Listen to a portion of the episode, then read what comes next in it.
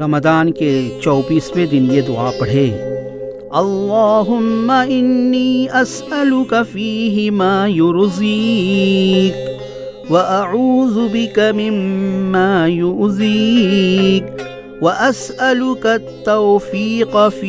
لأن ولا جواد اقیاد ترجمہ اے معبود اس ماہ میں وہ چیز مانگتا ہوں جو تجھے پسند ہے اور اس چیز سے پناہ لیتا ہوں جو تجھے ناپسند ہے اور تجھ سے توفیق مانگتا ہوں تاکہ میں فرما برداری کروں